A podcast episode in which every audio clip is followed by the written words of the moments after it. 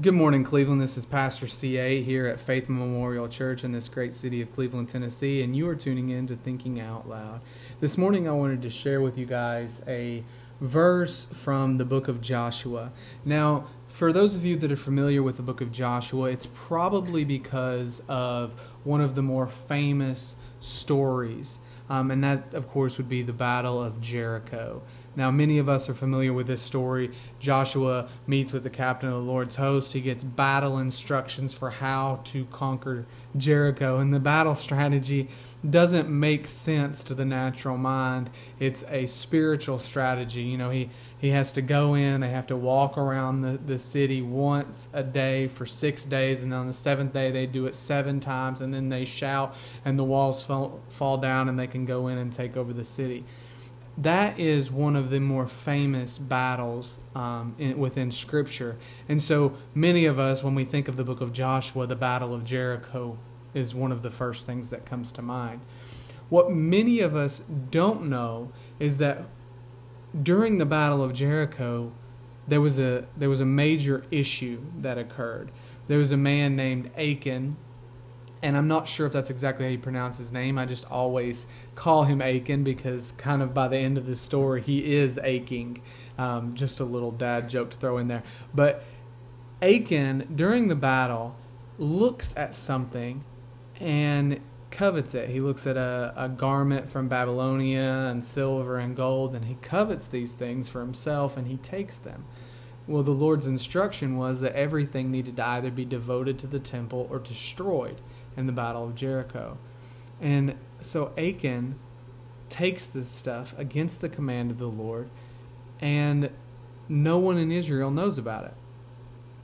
Then the Israelites go in and they're going to take over more territory, and there's this city of, you know, called Ai and they go to take over this small city and they're kind of thinking well we took over jericho and that was super easy so ai is nothing. We don't even have to get the whole army just a couple thousand people. This is nothing. And they kind of get their hind ends handed to them and israel gets run off and some odd like 36 people get killed. And so joshua pitches a fit everybody's upset and god comes back and he says you know why are you upset you know, if you did good, this wouldn't happen. But there's there's sin in the camp. This is on you.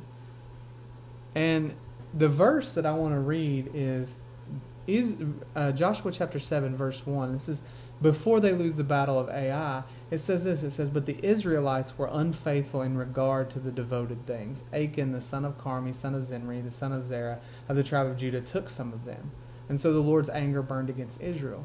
the The point is, is that it says the Israelites were unfaithful. The whole group were unfaithful. But it was one man.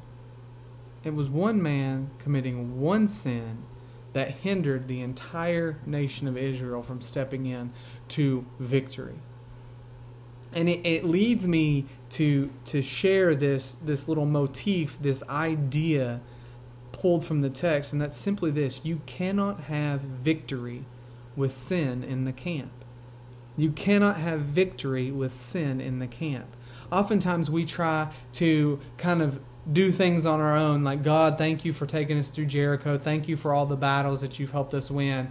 But, you know, we've got it from here. If I get into a big mess or into a big need, you know, I'll be sure to call on you. I'll be sure to pray. But in the meantime, I'll just kind of take it take it from here. I'll take it on myself and, you know, it'll all be good.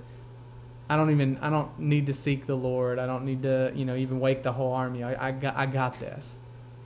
And we end up having life kind of hand it to us, so to speak.